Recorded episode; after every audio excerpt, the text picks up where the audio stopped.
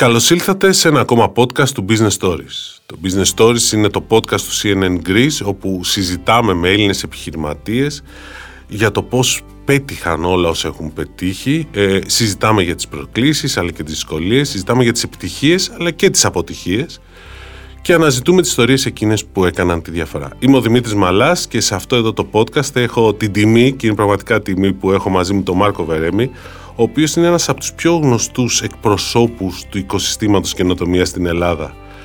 Ένας λόγος είναι γιατί στην αρχή, στις αρχές μάλλον του 21ου αιώνα, ε, είχε ξεκινήσει την ε, Upstream, ήταν ο ιδρυτη, ένας εκ των ιδρυτών της Upstream, μιας εταιρείας η οποία θα μπορούσα να τη χαρακτηρίσω στον ορισμό του startup, πριν γίνει καν ο μόδα όρος του startup σε παγκόσμιο επίπεδο. Τελευταία χρόνια είναι εξαιρετικά δραστήριος γενικότερα στον χώρο των επενδύσεων, όπου έχει και αρκετές επιτυχίες, θα έλεγα.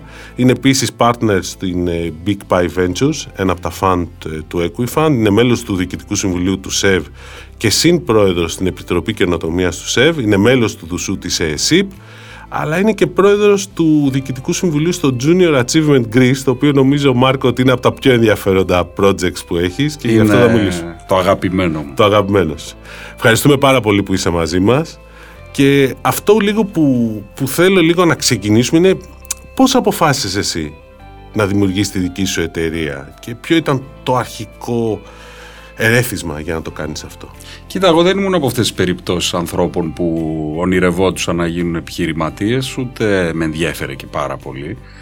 Ε, αλλά ήμουν πάντα πολύ δημιουργικός άνθρωπος, δηλαδή ήθελα να σκέφτομαι καινούρια πράγματα και κυρίως να τα βλέπω να εκτελούνται και όλα να συμβαίνουν. Και πέτυχα αυτή την εποχή και στα τέλη του 90, ε, που τώρα το ονομάζουμε dot-com boom, που άρχισαν να βγαίνουν οι πρώτες διαδικτυακές εταιρείες να παίρνουν πολύ μεγάλα μεγέθη, να μεγαλώνουν στο χρηματιστήριο στην Αμερική. Και αυτό οδήγησε σε μια μαζική έξοδο τότε που ζούσα στο Λονδίνο. Ε, κόσμο από παραδοσιακές εταιρείες και παραδοσιακές δουλειές έγινε ξαφνικά, πολύ απότομα, OK, να φύγεις και να ξεκινήσεις κάτι δικό σου. Αυτό που λένε το zeitgeist της εποχής εκείνης ήταν αυτό. Και εμένα αυτό με παρέσυρε να σου πω την αλήθεια. Δηλαδή οι παρέες που έκανα, οι συζητήσεις που είχα ήταν όλες στην κατεύθυνση παιδιά πότε θα φύγουμε από τη δουλειά μας και τι θα κάνουμε μόνοι μας.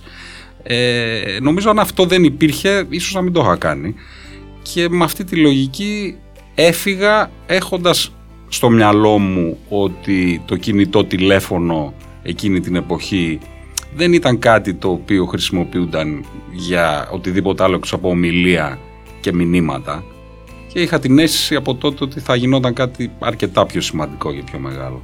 Ωραία, και χτίσατε την Upstream που κινήθηκε στον χώρο του mobile marketing. Ακριβώς. Ωραία. Ποια ήταν όμως οι πρώτες δυσκολίες, Δηλαδή, θέλω λίγο να, αν μπορείς να θυμηθείς εκείνη την εποχή, ποιες ήταν οι δυσκολίες στο να στήσει μια επιχείρηση και μάλιστα να τη στήσει και στην Ελλάδα κιόλας τότε; Δεν ξέρω. Κοίτα, η πιο μεγάλη δυσκολία ήταν το πόσο μοναχικό ήταν. Δηλαδή δεν είχαμε συνοδοιπόρους, δεν είχαμε κοινότητα. Ε, κάναμε κάτι το οποίο φαινόταν για εκείνη την εποχή πάρα πολύ παράδοξο. Δηλαδή σου λέγει όλος τώρα τι δουλειά έχεις στην Ελλάδα τον τελευταίο τροχό της αμάξης στον χώρο της τεχνολογίας να πας να φτιάξεις μια πλατφόρμα για ένα μέσο που ήταν και καινούριο για την εποχή εκείνη το κινητό ε, και είσαι λίγο εκτός ανεκδότου. Εδώ πέρα γινόντουσαν τα μεγάλα έργα, ε, ετοιμάζαμε μετά τους Ολυμπιακούς, έρε χρήμα σε όλα κατασκευές και τα λοιπά, αλλά όχι στο χώρο το δικό μας. Οπότε νομίζω το πιο δύσκολο ήταν αυτή η μοναξιά που υπήρχε, το οποίο βέβαια μας έδεσε πάρα πολύ σαν ομάδα αυτούς τους πρώτους 4-5 που ξεκινήσαμε. Δηλαδή ήταν λίγο αυτό που λένε εμεί κόντρα στους υπόλοιπους κάπως.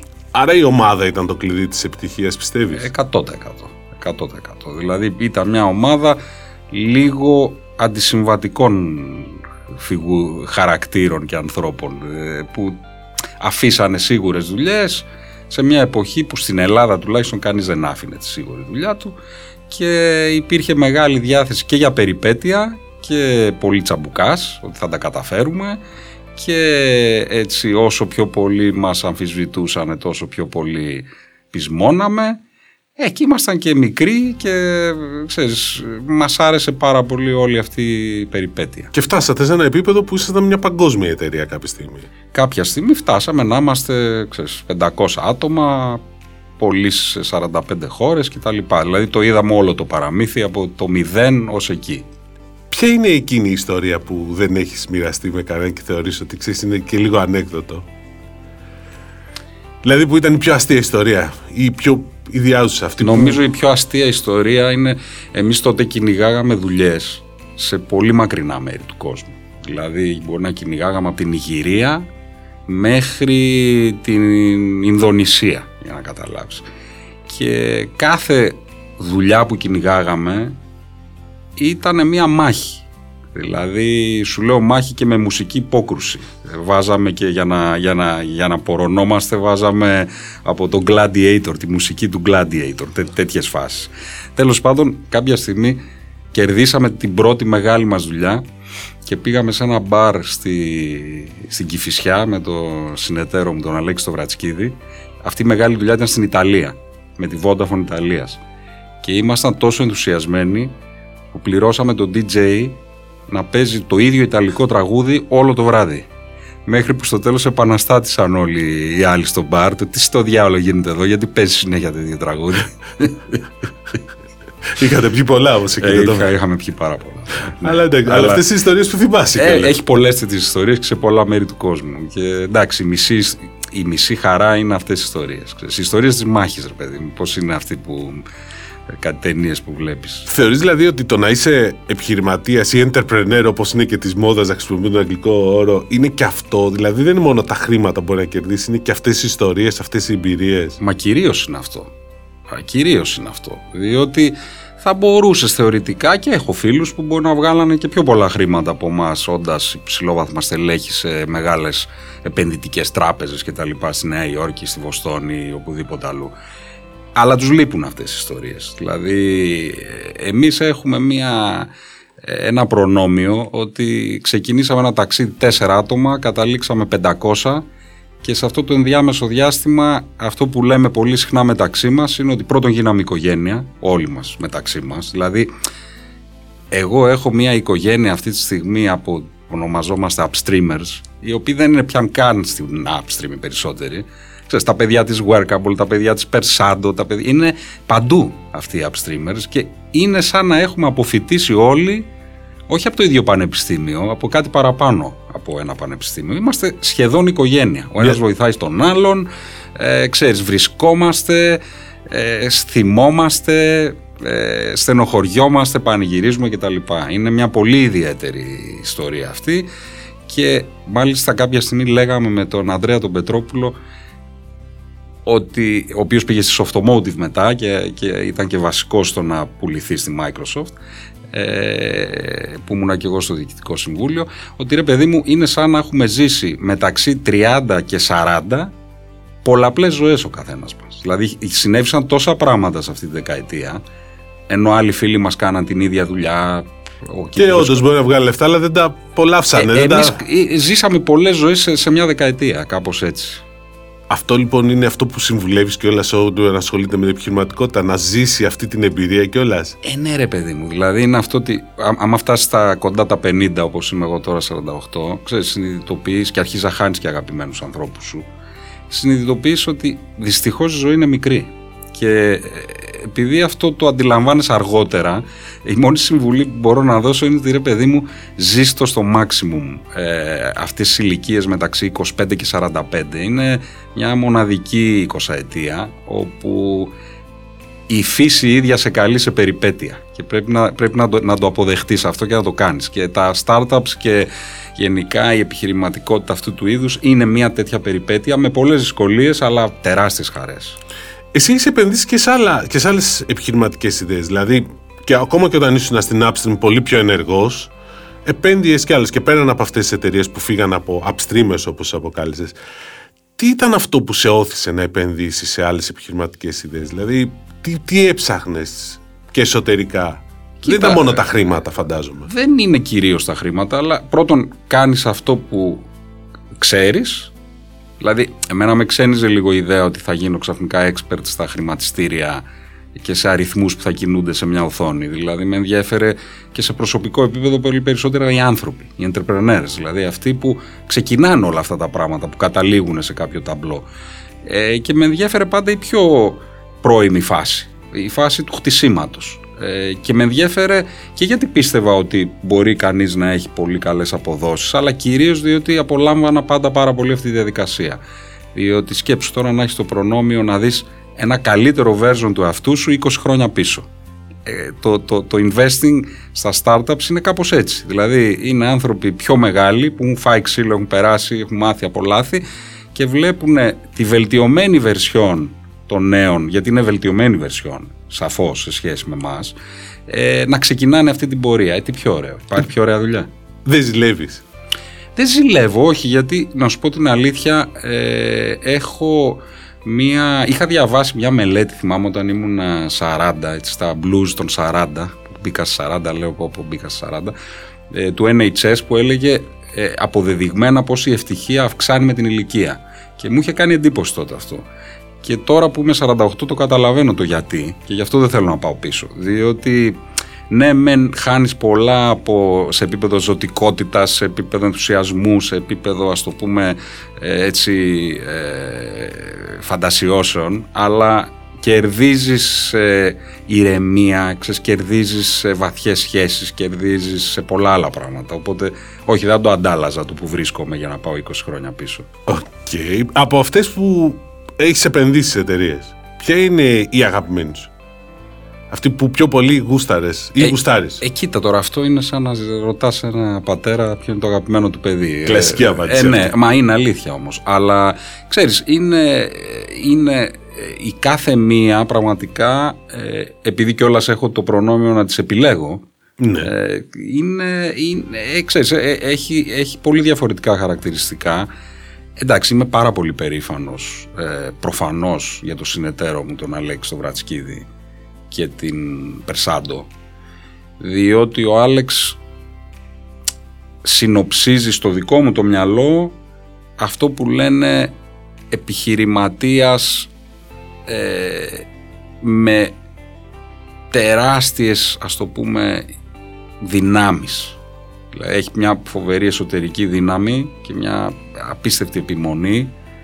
και αυτό που λένε οι Άγγλοι, ξέρεις, aspires to greatness σε ό,τι κάνει. Η, η Περσάντο παρεπτόντω είναι από τις εταιρείες που είναι λιγότερο γνωστή στην Ελλάδα γενικότερα, γιατί δεν ασχολείται κυρίως με την Ελλάδα, αλλά έχει μεγάλη παρουσία σωστό, στην Ελλάδα. Σωστό, αλλά κοίτα, είναι, ήταν μια ευλογία για μένα που είχα συνεταίρο τέτοιον και σαν ποιότητα ανθρώπου, γιατί μαζί ξεκινήσαμε την Upstream ε, αλλά και ε, η περαιτέρω πορεία του ε, όπου η Upstream δεν τον χώραγε και πήγε και έκανε κάτι που είναι ακόμα μεγαλύτερο, πολύ μεγαλύτερο από την Upstream ε, και, και τον καμαρώνω και, και, και τον ξέρεις και, και, και αισθάνομαι ότι είναι και ένα πολύ θετικό πρότυπο. Τι κάνει καλό έναν entrepreneur, ένα επιχειρηματία, τι είναι τα στοιχεία εκείνα Έλεγες πριν δηλαδή για τον Άλεξη, αυτό, με αφορμή αυτό το σε ρωτάω. Τι, ποια είναι τα στοιχεία εκείνα που θεωρείς ότι είναι τα πιο σημαντικά σε έναν άνθρωπο που θέλει να ξεκινήσει μια επιχείρηση; Να σου πω κάτι, δεν είναι σαν να ρωτάς τι κάνει τον καλό σύζυγο ή τον καλό πατέρα. Δε, δε,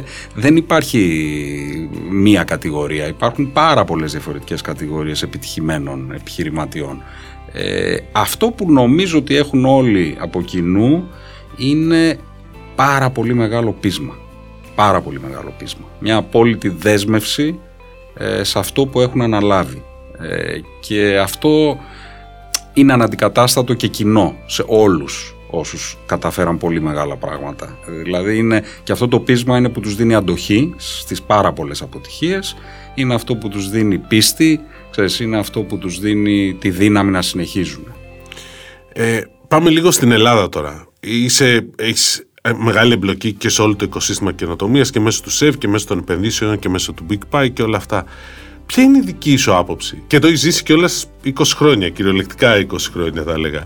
Ποια είναι η άποψή σου για το ελληνικό οικοσύστημα, η καινοτομία; Δηλαδή, τελικά η συζήτηση που γίνεται, μπορούμε να τα καταφέρουμε σαν χώρα; Κοίτα, νομίζω ότι τα καταφέρνουμε πλέον. Δηλαδή, πλέον δεν νομίζω ότι υπάρχει το ερώτημα αν μπορούμε να τα καταφέρουμε. Νομίζω ότι το ερώτημα πλέον είναι πόσο μακριά μπορούμε να το πάμε. Ε, νομίζω ότι πήρε μπρος αυτή η ιστορία στην Ελλάδα και τα στοιχεία που, που, που βάλαν αυτή τη μηχανή μπρος και θα φτάσουμε πιστεύω σε καμιά δεκαετία να είναι ένα 10% του εθνικού ακαθαρίστου προϊόντος μας, η τεχνολογία, Ε, νομίζω ότι έχει να κάνει με την κρίση, σίγουρα. Δηλαδή η κρίση αφύπνισε. Η κρίση οικονομική. Οικονομική. Η οικονομική κρίση νομίζω αφύπνισε ε, πολύ κόσμο ο οποίος έχασε τη βολή της εσωτερικής αγοράς της ελληνικής που ήταν μια χαρά με τα δανεικά και λειτουργούσε και αναγκάστηκε να ψάξει έξω και αλλού και σε καινούρια πράγματα και καλύτερα προϊόντα. Ε, διότι αν πας να εξάγεις αναγκαστικά πρέπει να κάνεις πολύ καλά προϊόντα για να τα καταφέρεις, ζητήσεις πολύ ανταγωνισμό. Οπότε μπήκαμε σε μια πιο προϊόντική λογική καλό προϊόν, καλή λύση, καλό software, καλό hardware, καλό ε, τρόφιμο, οτιδήποτε είναι αυτό. Ε, οπότε σίγουρα αυτό ήταν ένα στοιχείο. Το άλλο στοιχείο στο δικό μας τομέα είναι η διασπορά. Δηλαδή ε, όταν κανείς κοιτάξει την Αμερική και δει ότι οι εταιρείες Ελλήνων founders έχουν αποτίμηση αυτή τη στιγμή στον χώρο της τεχνολογίας και βιοτεχνολογίας πάνω από 100 δις, έτσι, ε, καταλαβαίνεις τι πλούτος Ελλήνων υπάρχει εκτός Ελλάδος και κυρίως στην Αμερική. Αυτοί κάποια στιγμή άρχισαν εδώ να φτιάχνουν ε, κάποια centers of excellence, κάποια centers of competence, κάποια R&D centers. Αυτό νομίζω έχει διαλειτουργήσει καταλητικά για την ελληνική αναγέννηση, ας το πούμε. Όχι αναγέννηση, γέννηση μάλλον αυτού του τομέα. Ε, μπορούμε να αξιοποιήσουμε περισσότερο τη διασπορά. Ε, ασφαλώς, ασφαλώς. Δηλαδή και αυτό το initiative στο SEV, το Innovative Greeks, το οποίο μπορεί κανείς να δει και το, το πρώτο μας συνέδριο στο innovativegreeks.gr, ε, έδειξε πρώτον τι διάθεση υπάρχει από αυτούς τους μεγάλους Έλληνες του εξωτερικού. Βλέπε τη μαφία του biotech. Έτσι. Δηλαδή, μπουρλά Pfizer, ε, Biogen Παπαδόπουλος, ε, Regeneron, ο μεγαλύτερος επενδυτής του κόσμου, στη, στο, ο γαλακάτος σε, σε biotech του κόσμου, ε, Έλληνας. Αυτοί όλοι είναι μια παρέα και μορφώνουν και ετοιμάζουν γεν, καινούριες γενιές Ελλήνων που φτιάχνουν τις καινούριες εταιρείες biotech. Ε, μόνο και μόνο ο τομέας των life sciences είναι γεμάτο Έλληνες σε όλο τον κόσμο και ειδικά στην Αμερική. Προφανώς και έχουμε τεράστια ε, προπτική αν δουλέψουμε με αυτούς τους Οι οποίοι θέλουν να επενδύσουν πίσω στην Ελλάδα, θέλουν να φέρουν πράγματα πίσω. Ναι, ξέρεις η λογική τους δεν είναι ότι θέλω να επενδύσω στην Ελλάδα. Η λογική τους είναι ότι θέλω να κάνω πράγματα στην Ελλάδα. Αυτό. Ότι θέλω να φτιάξω ομάδες ανθρώπων οι οποίοι θα είναι φθηνότεροι και πιθανώς καλύτεροι και σίγουρα πιο ε, θα μείνουν πιο πολύ καιρό στην εταιρεία αντί να πάω να το κάνω αυτό στη Βοστόνη ή στη Νέα Υόρκη που μεταξύ μας η μέση παραμονή ενός developer πλέον στην, στις μεγάλες πόλεις αυτές είναι 11 μήνες. Έτσι, 11 μήνες. Και, και πολύ μπορεί να λέει. Και με αρχικό μισθό 100.000 δολάρια. Έτσι. Οπότε η Ελλάδα είναι μια πολύ λογική επιλογή. Δεν είναι μια τρελή επιλογή. Ναι, Ερώτηση όμως, βρίσκουν εδώ πέρα ανθρώπινο δυναμικό. Υπάρχει μια τέτοια κουβέντα, δηλαδή ότι έχουμε τελικά στην Ελλάδα το potential, τις προοπτικές για να δημιουργήσουμε όλο αυτό το ανθρώπινο δυναμικό και τι πρέπει ίσως να κάνουμε για να το βελτιώσουμε από εδώ και πέρα. Και αυτή είναι μια άλλη συζήτηση. Κοίτα, μέχρι στιγμής το είχαμε. Ε, νομίζω αρχίζει και σπανίζει ε, γιατί έχει καταναλωθεί. Ξέρεις, ε, δηλαδή ε, ε, έχουν προσληφθεί αυτοί οι άνθρωποι. Εγώ βλέπω τρεις πηγές για το μέλλον που πρέπει να, να φέρουμε για να έχουμε παρκές δυναμικό. Το ένα είναι προφανώς να γυρίσουν κάποιοι από το brain drain. Μην ξεχνάω ότι φύγαν σχεδόν 500-600 χιλιάδες άνθρωποι. Έχουν αρχίσει να γυρνάνε πολλοί από αυτούς. Και είναι άνθρωποι που φύγαν αλλιώς και γυρνάνε αλλιώς. Δηλαδή γυρνάνε πολύ καλύτεροι από ό,τι φύγανε, γιατί έχουν θητεύσει πλέον σε top εταιρείες, σε top ε, ε, μέρη κλπ. Η άλλη κατηγορία είναι οι γείτονές μας. Δεν πρέπει να υποτιμάμε το πόσο κόσμο μπορούμε να φέρουμε από την Ρουμανία, τη Βουλγαρία, την Τουρκία, τη Σερβία και μη σου πω και παραπέρα. Έτσι, διότι ας πούμε το όνειρο κάθε Σέρβου είναι να περνάει πιο πολύ χρόνο στην Ελλάδα. Έτσι. Και δεις στη ε, Χαλκιδική. Και, ναι, Γιατί υπάρχει φέρα από στη Χαλκιδική ναι. που λέει και Θεσσαλονίκη. Ναι, ε, μάλλον επειδή δεν έχουν δει και άλλα μέρη της Ελλάδας επίσης. αλλά, ε, αλλά να σου πω τι γίνεται. Η Ελλάδα είναι ένας προορισμός πραγματικά ε, ξέρεις, στο, στην κορυφή των, της επιθυμίας των περισσότερων ανθρώπων να ζήσουν κάποια στιγμή εδώ πέρα και με αυτή την έννοια έχουμε πολύ μεγάλο πλεονέκτημα στο να φέρουμε και άλλο κόσμο εδώ να δουλέψει και να γίνουν Έλληνες στην ουσία. Ε, να, να γίνουν μέρος αυτού του δυναμικού.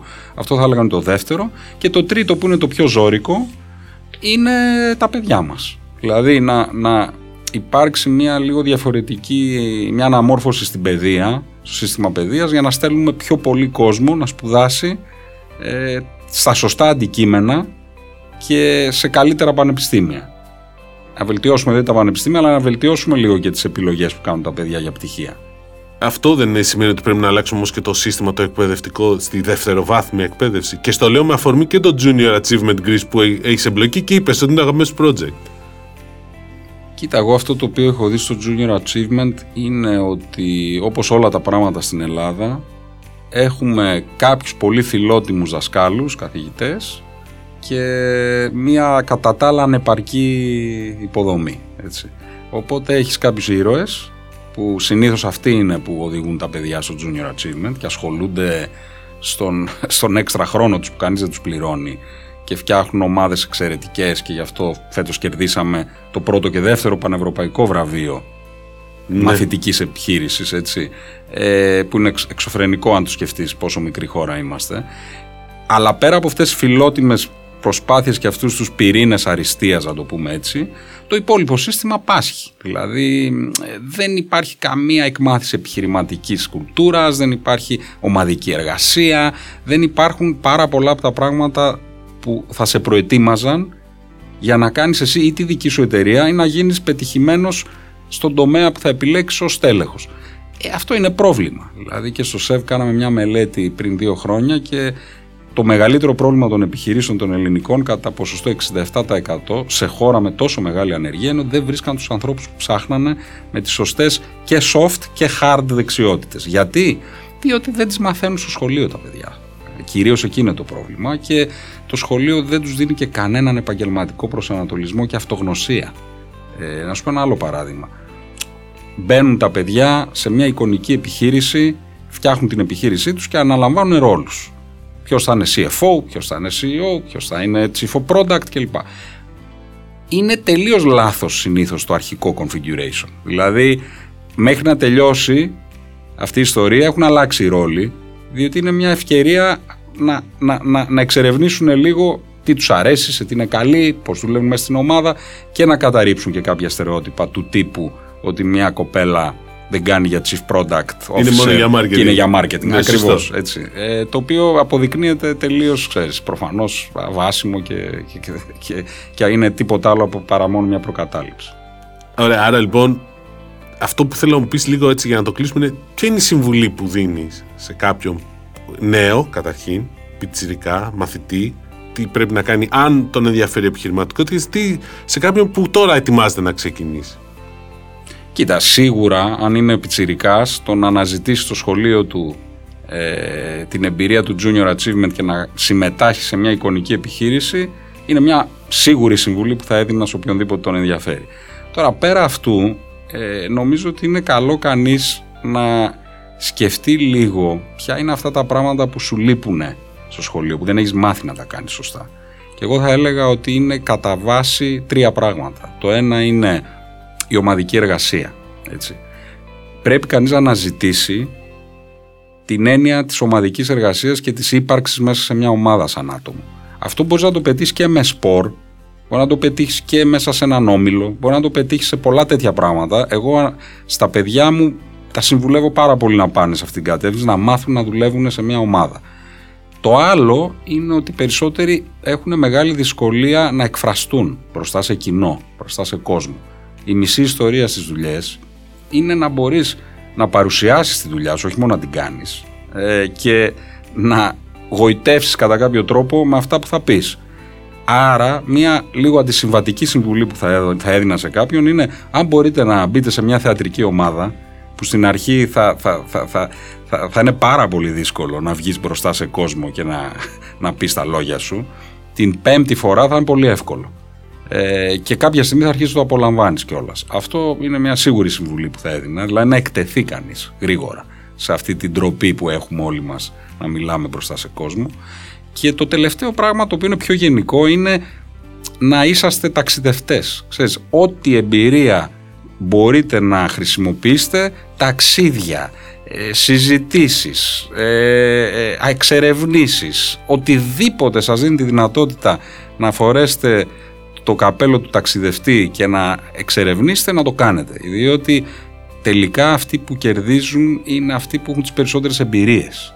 Ε, όποιος έχει πλούτο εμπειριών, είτε παραστάσεις που έχει δει, είτε μουσική που έχει ακούσει, είτε μέρη που έχει επισκεφτεί, είτε ανθρώπους που έχει γνωρίσει στη ζωή του, διαφορετικούς, όχι του κύκλου του, τόσο πιο καλός θα είναι και στη δουλειά του και πιο σημαντικό από αυτό, τόσο πιο ευτυχής θα είναι. Μάρκος, ευχαριστούμε πάρα πολύ για τη συμμετοχή σου και για την παρουσία σου εδώ πέρα σε αυτό το podcast. Ήταν πολύ ενδιαφέροντα όλα αυτά που μας είπες και ελπίζουμε να το επαναλάβουμε και κάποια στιγμή αργότερα και ειδικά για το Junior Achievement Greece και να σας ευχαριστήσω και όλους εσάς που μας ακούσατε εδώ πέρα στο Business Stories του CNN Greece ε, ένα podcast το οποίο μπορείτε να το βρείτε και στην, ε, στο σελίδα του podcastmedia.gr όπου μπορείτε να βρείτε εκεί πέρα και όλα τα υπόλοιπα podcast από τα, όλα τα μέσα της DBG ε, Digital Media. Καλή συνέχεια.